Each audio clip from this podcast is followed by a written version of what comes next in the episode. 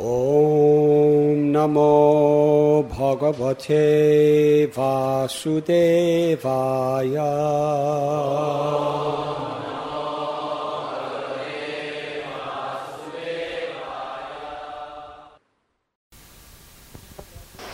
उदारेरात्मनात्मानं नात्मानम् अवसादयेत् आत्मैव Atmavadi Puratmanaha. A man must elevate himself by his own mind, not degrade himself. The mind is the friend of the conditioned soul and his enemy as well. Purport by His Divine Grace Srila Prabhupada. The word Atma denotes body, mind, and soul depending upon different circumstances. In the yoga system, the mind and the conditioned soul are especially important. Since the mind is the central point of yoga practice, Atma refers here to the mind. the purpose of the yoga system is to control the mind and to draw it away. In material existence, one is subjected to the influence of the mind and the senses. In fact, the pure soul is entangled in the material world because of the mind's ego, which desires to lord it over material nature. Therefore, the mind should be trained so that it will not be attracted by the glitter of material nature, and in this way the conditioned soul may be saved. One should not degrade oneself by attraction to sense objects. The more one is attracted by sense objects, the more one becomes entangled in material existence. The best way to disentangle oneself is to always engage the mind in Krishna consciousness. The word hi is used here for emphasizing this point. That is, that one must do this. It is also said, Mana eva manushyanam karanam bandha mokshayo bandhaya visayasango muktyai nirvisayam manaha. For man, mind is the cause of bondage, and mind is also the cause of liberation. Mind absorbed in sense objects is the cause of bondage, and mind detached from the sense objects is the cause of liberation. Therefore, the mind which is always engaged in Krishna consciousness is the cause of supreme liberation Translation A man must elevate himself by his own mind and not degrade himself. The mind is the friend of the conditioned soul and his enemy as well.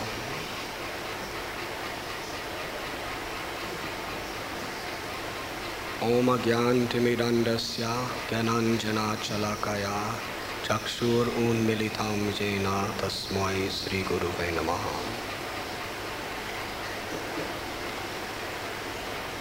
the practice of yoga, in simple terms, means the process of controlling one's mind.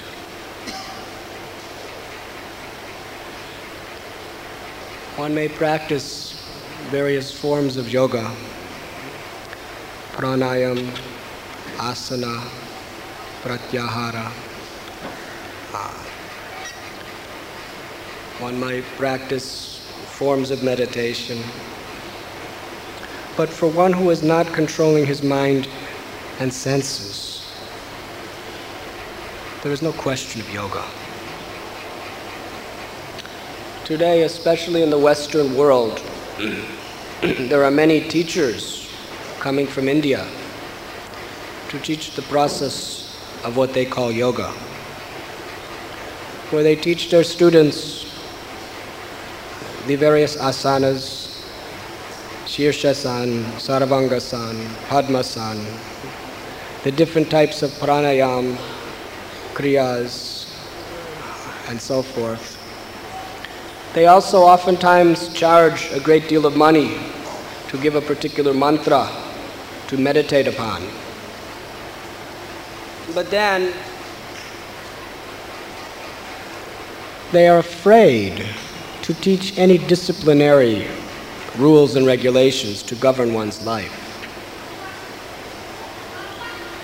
And thus, the students go on performing all nonsense activities, allowing their mind and senses to control the direction of their life.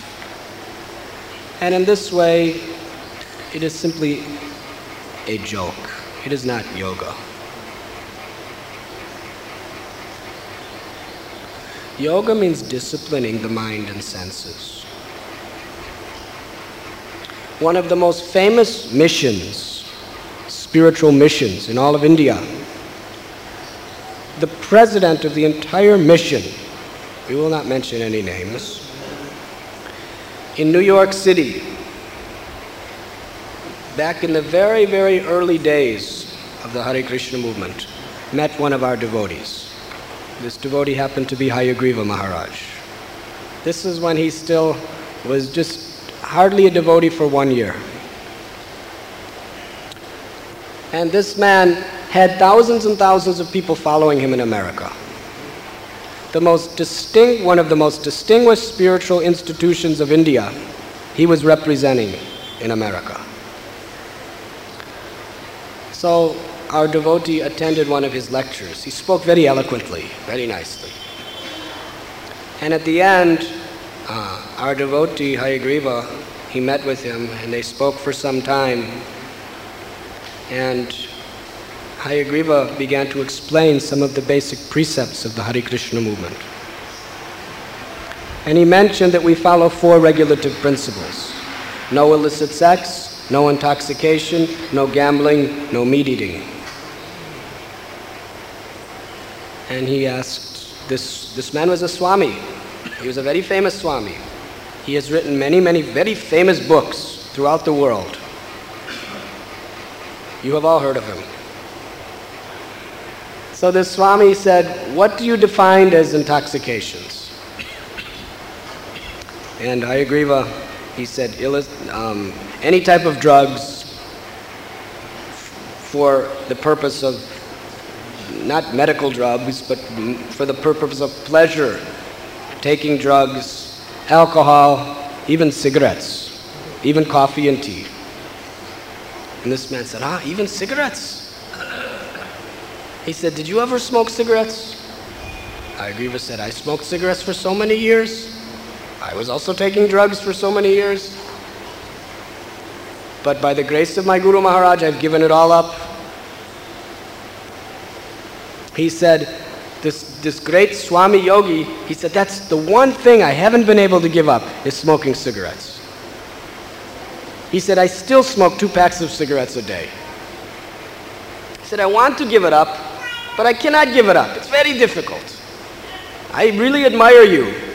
You've only been on the spiritual path for less than one year and you've given up smoking cigarettes? I've been on the spiritual path for 40 years and I still haven't been able to give it up.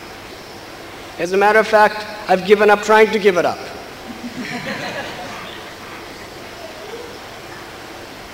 renunciation, vairagya, giving up trying, renunciation of renunciation.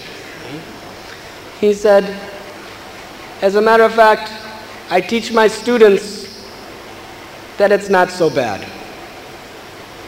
If by your own inclination you can give it up, you give it up. Because I cannot teach something that I cannot do. He said, But can you please tell me the secret of how I can give up smoking cigarettes?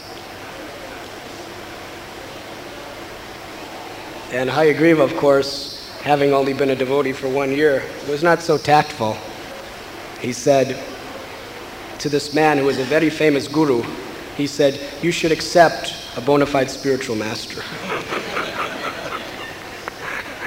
and he will help you give up these sinful activities.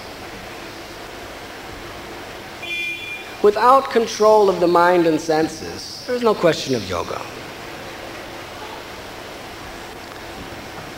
Now, it is explained here by Lord Sri Krishna that a man must elevate himself by his own man, not degrade himself.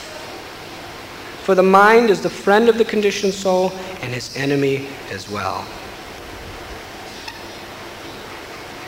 Lord Rishabdev, he explains in great detail the nature of the mind. Here, Krishna is saying the mind is either your best friend or your worst enemy. Now, for practically all the population of the world, including neophyte aspiring transcendentalists, your mind is still your worst enemy. Now, if you are in combat with your enemy, it is essential that you have as much information about your enemy as possible. Correct? The more you know about the workings of your enemy, the more you can detect and prevent any damage done. So the scriptures explained in great detail how the mind operates, what is its nature. Lord Rishabdev says that your mind is like an unchaste wife.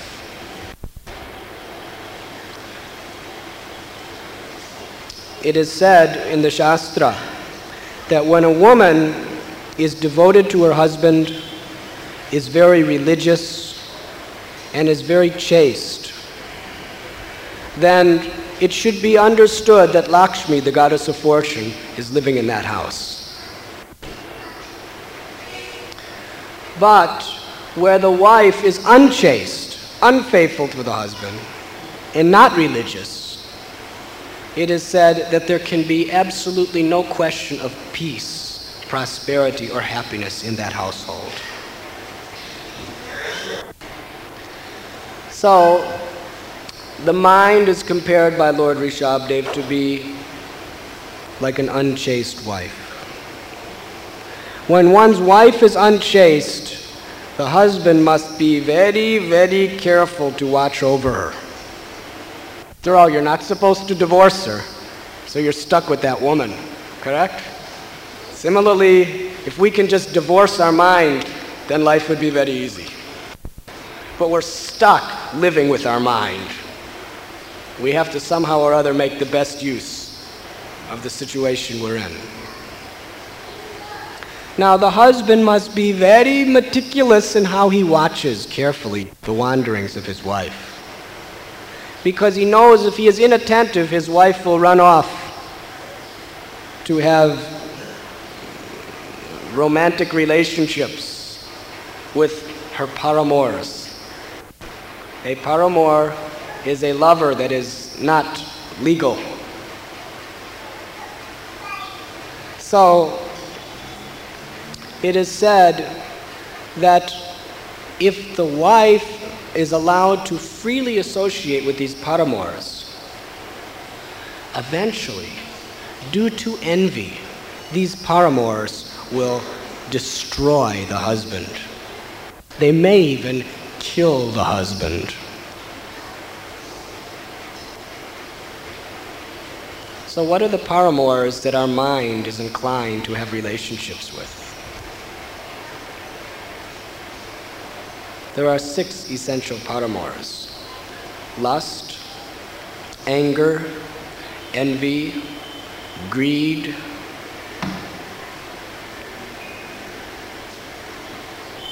illusion, and pride. If we allow our mind to associate with these paramours, then in due course of time, these paramours will destroy all sense of spirituality within our life. Therefore, the aspiring transcendentalist must be on constant guard of his mind, her mind. It is also explained by Lord Rishabdev that when you are taking to the spiritual path, you are more or less trying to keep your mind in captivity. Trying to curb its wild, restless, animalistic nature. Now, when a hunter catches a wild animal and keeps it in captivity, does that hunter ever trust that animal? Does he put any faith in that animal? If you catch a tiger or a leopard or a cobra and you have it in a cage and you have it in captivity, do you ever trust that animal? What happens if you trust it? It will either turn around and kill you or it will escape. And it will be very difficult to ever find it again. Therefore, the hunter, without ever putting his faith in that animal, must be on constant vigilant guard that that animal is right where it's supposed to be. Otherwise, that animal is very dangerous. One who is on the spiritual path, the path of yoga, must deal with his mind exactly as a hunter deals with his captive prey. Never put faith in your mind. Never trust your mind. But rather, keep constant vigilance on your mind. Because if you are inattentive, that inattention can cause spiritual destruction. No matter how great and powerful you are, if you are inattentive, inattentive, you will be defeated. And there are many stories in the Shastras to prove this fact. There are also many stories within our history, practical stories. I'll narrate one to you. Ah. I happen to be born on December 7th. December 7th is celebrated as a very famous day. Do you know what day that is? Usually, famous days means you're very auspicious persons. They take birth on the Janmastami or Radhastami or Gaura Purnima or the appearance day of some great saint like Bhakti Siddhanta Saraswati or Narottam Das Thakur. Uh, generally, great souls appear on those holy days, auspicious days. But by God's grace and by His humorous symbolic um, reasoning. He put me on this earth on the day when the Japanese bombed Pearl Harbor. It's called Pearl Harbor Day. Very famous day. World War II was said to be the war that ends all wars. Ah. So on the anniversary of the beginning of that, ah, somehow or other, I was forced into this world. So, the story of Pearl Harbor Day is very instructive. You see, the United States had the most powerful army and navy in the world. And they were warned many, many times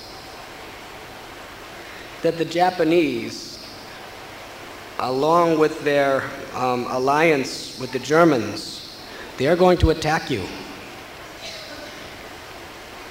And America was thinking, how will they attack us? They know how powerful we are. They know how strong we are. They know our army. They know our bombs. They know our ships. So they were, no way, no chance. So the entire US Navy, all of its ships, big, big ships, warships, bomber ships, tanker ships. They were all at the head base of Pearl Harbor, which is in Hawaii. The entire US Navy was sitting there. And there was many warnings that any time the Japanese are going to attack Pearl Harbor, they thought, those Japanese, they're so weak and useless. What are they going to do to us? Huh? And besides that, there's no way they're going to come to Pearl Harbor. Our whole force is right here. It's impossible. So they were completely inattentive. They didn't even have a guard out. They didn't even have the radar on. Huh? They were so confident that the Japanese were very weak, very useless, and they were so powerful and it could never happen. And then on that very, very famous day, hmm, and everyone woke up. It was in the morning. What's that? Who's waking us up from our sleep? It's the Japanese. Oh my God, they did it. Now it's too late. When the bombs are falling on your head, it's too late. The entire US Navy was destroyed within a matter of hours. And that was the beginning of World War II for America. Huh? So here's the most powerful nation with the most powerful navy, but because they were inattentive for one day, they were destroyed. That is why Rishabdev describes that we must be on constant vigilance of our mind. A real yogi never puts faith in his mind, he puts faith in God. He puts complete faith in God and no faith in his mind. Krishna says in the third chapter of Bhagavad Gita that one must control the lower self with the higher self and thus overcome this deadly symbol of sin of material attachment and lust, kama. How is it possible to conquer the mind? Arjuna was a very, very great man. He was Krishna's personal friend. He was living in Dwapara Yuga, not Kali Yuga. He was well learned. He was trained by great souls as Bhishma and Drona. He was a first class citizen of this world. He was perfectly moral and ethical, learned in the scriptures, humble to the saints. And he very honestly revealed his think thinking to Krishna. He said, Krishna, you are telling me to control my mind. But do not you know that the mind, it is more difficult to control than the raging wind?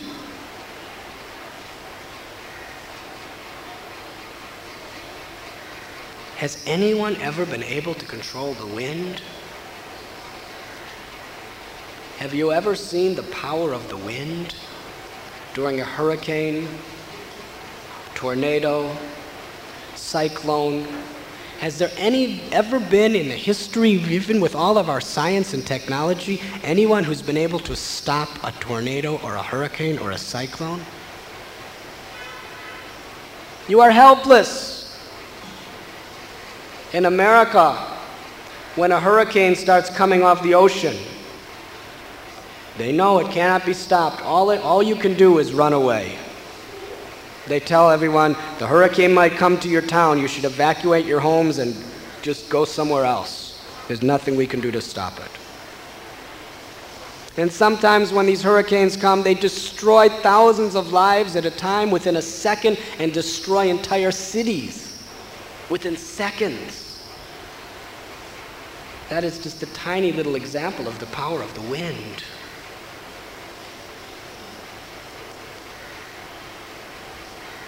In Miami Beach, Florida, we have a temple there. And it's a beautiful hotel right on the beach. Very nice location. So one time I was on the top floor in the president's office. There's a big picture window overlooking the ocean. And I was looking down thinking, ah, what a beautiful view. Such a nice sea view. And I said to the president, You have such a nice view right from your office overlooking the Atlantic Ocean. And he said, Yes, it's a nice view as long as the ocean stays where it is. I said, What do you mean, as long as the ocean stays where it is? He says, Because in Florida there are often hurricanes, and the wind pushes the ocean and it completely destroys. He said, if any hurricane comes in this area, it's guaranteed that the whole ocean will completely annihilate this whole section of Miami Beach. And every building and every hotel will be completely crushed to pieces, fall to the ground, and everyone will be killed. And they, and they predict that at any time it could happen. Therefore, we cannot get insurance on this place. No one will insure any hotel in this area. Said, Well, what are you doing here? He said, I don't know. All we could do is have faith in Krishna that he won't send the winds. It's the only insurance. No one else will take our policy, only Krishna. it's a fact. In situations of life, dangerous situations, no insurance company will take your policy. But Krishna will always take your policy if you simply surrender to Him and put your faith in Him. And He will guarantee. One who has faith in Krishna, Krishna says, Manmana bhavamad bhakto madhyajim mam evaishyasi satyam te pratijani priyosime. Always think of me, become my devotee, worship me, offer your homage unto me. That's the premium you must pay. And then Krishna says, You will come to me without fail. This is my promise. Guaranteed.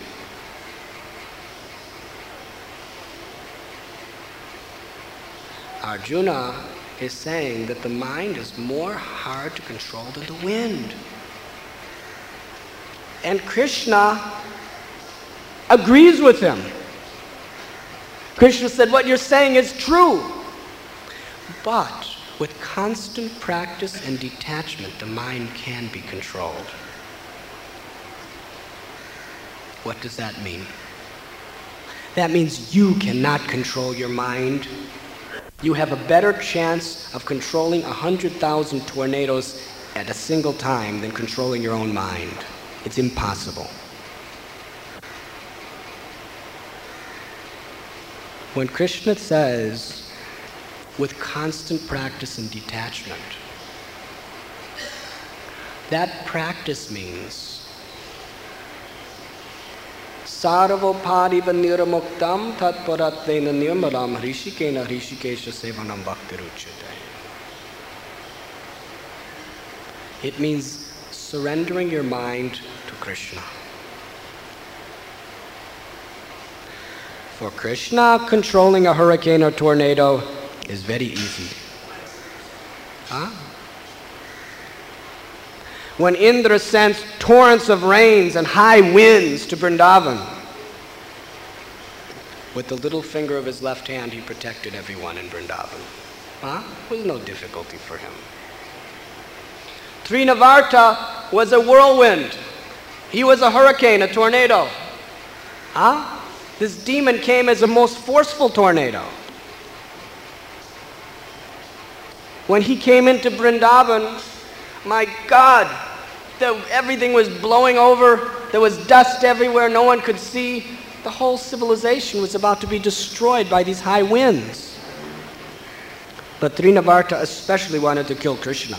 So he took Krishna and started flying into the air with him. This mighty cyclone an asura in the form of a cyclone. And Krishna grabbed him by the neck. He was only a baby. He was hardly one year old at the time. He was just, he was not even walking. He was still crawling. Huh?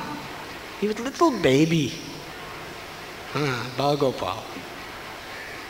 On one side we have little baby Krishna, and we have this mighty, mighty cyclone, hurricane, tornado, whirlwind, Trinavarta who was maliciously intending to destroy everything. And he took baby little Krishna into the air. And Krishna grabbed him by the neck. Huh? Where's the neck of a tornado? Krishna knows. He knows everything. So he grabbed him by the neck. And then, in his little Balgopal form, which Mother Yashoda and all the gopis they would hold in his, uh, their arms and they would bounce him around and dance around with him and ah, so nice. Huh? He was so, so much loving his devotees that sometimes, ah, when he was just a little baby, they used to clap their hands and say, tell him, dance, dance, dance. And he would start to dance. And he would start falling over because he wasn't very good at walking. And he would dance.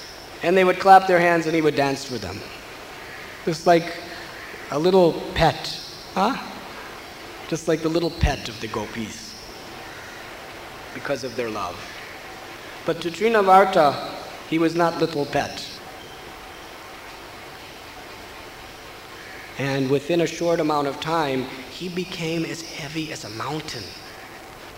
he became as heavy as the Himalayas. And this, this demon who was a, who was a Rakshasa, who had tremendous mystic power. Although this whirlwind could knock over buildings, knock over mountains, knock over everything, it could not maintain the weight that Krishna was forcing upon his neck. So, with all of his force, he was trying to push Krishna off. Get off of me, you crazy baby, get off of me. He was pushing, pushing, pushing. And Krishna just held his neck with his little lotus arms. It's not that Krishna grew, he was still a tiny little infant baby, but his weight grew. It is said that Krishna is Mahat, Mahato Mahiyam Anato Aniyan. He is bigger than the biggest and smaller than the smallest. And he could be bigger than the biggest and at the same time smaller than the smallest. Huh? He can be smaller than the smallest and in that form be heavier than the heaviest. Achintya Shakti. He is inconceivable. What an embarrassing situation for this demon. Big, mighty Rakshasa trying to get this little tiny baby, he couldn't even do it. So finally, he became so exhausted that he came down to the ground with a crash. And he was dead. And all the residents of Vrindavan, ah, they saw, my God, this demon, he's dead. He took Krishna in the air. Mother Yashoda, she was, the dust cleared. She was looking all over for Krishna. She fell unconscious because she couldn't find him anywhere. Then they saw this mighty, huge, powerful demon laying there. And Krishna was laying on him, just crawling around innocently, just looking around like, what is this? And the residents of Brajadham, ah, they were thinking, but my God, how did this happen? This demon came to kill Krishna and kill us all, but somehow or other the demon died. They couldn't imagine that Krishna killed it. Krishna was just their baby. He dances for them. Huh? He steals butter. We punish him. He's Makanchor. Ah, Yashoda Nanda, Nanda Nandana. That's all. They only saw him as the son of Nanda and Yashoda. And they began to think, we must have done good pious activities in our past lives. And it's due to that that the demigods are pleased and they saved our child. Otherwise, how is it possible this mighty Rakshasa has been killed? And then Mother Yashoda, she began to perform all these little rituals to protect Krishna. She took the tail of a cow, and to each part of his body, she was chanting different mantras for his protection. Huh? But this is the power of Krishna. Effortlessly, as a baby, he can destroy and control the wind. So, similarly, without any effort, Krishna can control your mind. If you simply give your mind to him, if you put your mind under his custody, if you offer your mind in his service, then he takes the task of controlling your mind. Otherwise, it's impossible.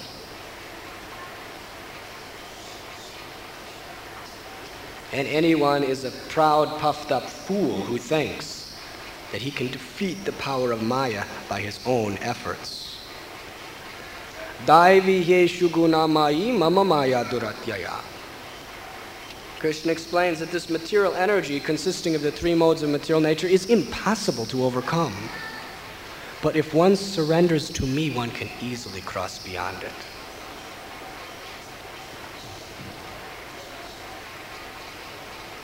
So the process of controlling the mind is to keep it always in the service of Krishna.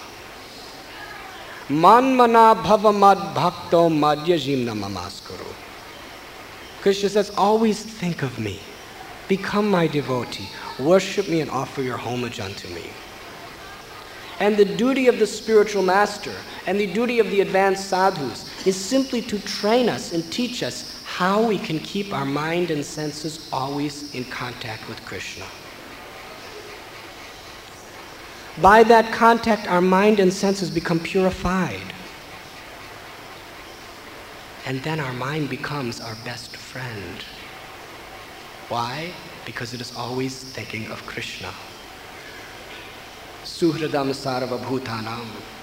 Krishna says, I am the supreme best friend of all living beings. When our mind associates with Krishna, the best friend, Krishna, is always with us in our mind. But as soon as our mind leaves Krishna, know that our mind becomes our worst enemy. And the worst, the worst strategy that an enemy can possibly inflict upon you is when the enemy convinces you to trust him. Huh? When the enemy convinces you to trust him, then your whole life remains vulnerable to whatever he wants to do. And at the least expected moment, you realize he's my enemy. And then it's too late. He's already taken everything. So never trust your mind, but put your trust in Krishna. We may be thinking like this the mind is trying to make friends with us, saying, Oh, look, you have big college degree, you're very intelligent, you are very advanced spiritually, and you have, you have a lot of common sense. After all, these devotees, they're not so rational. They see things in this transcendental way that, not logical, it's not rational. You're a man of, of, of the integrity of reasoning. So you have to, you have to make up your own your own path of how you're going to attain salvation. After all, the guru and the sadhus, they don't understand. They don't understand the things of this world. They don't understand what I'm going through. So I know a better way. This is your mind speaking. I'm your friend. I'm very learned. Everyone praises you. So why shouldn't you believe them? Huh? Why not? Your wife praises you, your husband praises you, your children praise you, your friends, they talk about how learned you are, your employees, ah. Your, the mind is speaking. Just trust me, just have faith. Don't worry about what Krishna and the devotees are saying. I know what they really mean. Huh? I, I know the secret behind their words. Just follow me.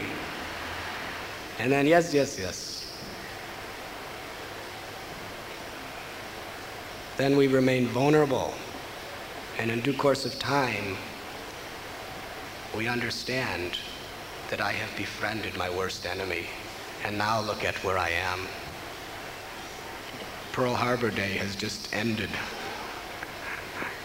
All my spiritual assets have been bombed due to inattentiveness. Huh?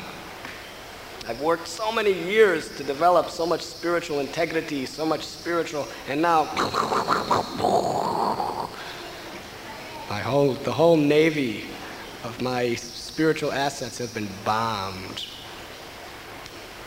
by my mind, who I trusted. So therefore, It is explained in the Srimad Bhagavatam in the third canto that there is no greater fortune that one can possibly attain than the association of saintly persons. Because those saintly persons, the Word of God is always emanating from their lips the Word of God is always revealing itself through their lives. And by their association, we can always understand what is to be done and what is not to be done. Because they are always teaching us, training us, and convincing us to keep our mind friendly with Krishna, to keep our mind fixed on Krishna. whether wherever is the sun, Krishna Surya Sam Maya Andakar, Yahan Krishna Taha Nahi Maya Radikar. Krishna is like the sun. Darkness, ignorance, Maya cannot exist in front of Krishna. As soon as your mind is fixed on Krishna and the word of Guru, your mind is liberated. We simply have to keep it in that liberated condition. And the easiest process is to hear about the Lord, to keep one's mind fixed on the Lord by hearing about Him in the association of sadhus and by chanting His holy name. Hare Krishna, Hare Krishna, Krishna Krishna, Hare Hare, Hare Ram, Hare Ram, Ram Ram, Hare Hare. यथो यथो निश्चलति मनश्चंचलमस्तरम ततस्ततम yanmaitadatmanyeravasamnaye. Krishna says, whenever and wherever the mind wanders due to its flickering and unsteady nature, one must certainly withdraw it and bring it back under the control of the self. That is possible for anyone by calling out the name of Krishna. Wherever our mind wanders, whatever ideas, conceptions, and concoctions it starts to present to us. Whenever it starts chasing after the objects of the senses through the senses, we should know that our best friend is waiting to save us. Our best friend is the holy name because he is our constant companion. So, in all situations, we must cry out Hare Krishna, Hare Krishna, Krishna Krishna, Hare Hare, Hare Rama, Hare Ram, Ram Ram, Hare Hare. And then Krishna is there. With all his glory, all his opulence, all his beauty, as our best, well wishing, loving friend, he will be there whenever we call out his name sincerely, according to the guidance of the great souls. So we must understand this is the most essential and crucial part of our spiritual development. Thani saravani samyamya yukta asita. One must restrain the mind and senses and fix it on Krishna. Fix it on Krishna.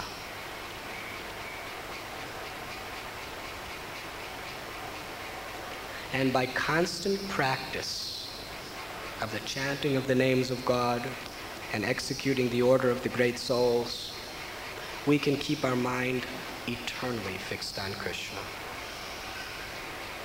And through this process, our mind becomes purified of its attachment to the false ego. And then our mind, like, like clear water, becomes transparent. And the only thing a pure soul can perceive through his mind is Krishna.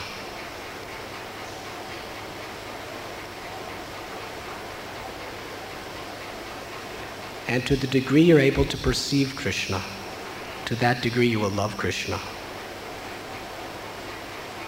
Because Krishna is the supreme object of all of our attraction. He is all attractive. Param dristvani vartate. By fixing our mind and senses on the divine name of God, the divine Leela of God, and the divine service of the Lord the mind and the senses experience such a higher pleasure, ananda, that they lose all aspiration and all desire to enjoy this lowly temporary world of suffering, dukkhalayama shashvatam. In Kali Yuga, it is our only refuge from the demon of our mind, is the name of God. So let us take very seriously this great opportunity we have to connect with God. The perfection of yoga is to connect with God. And in this age, the yoga process, which is recommended, is to connect with God.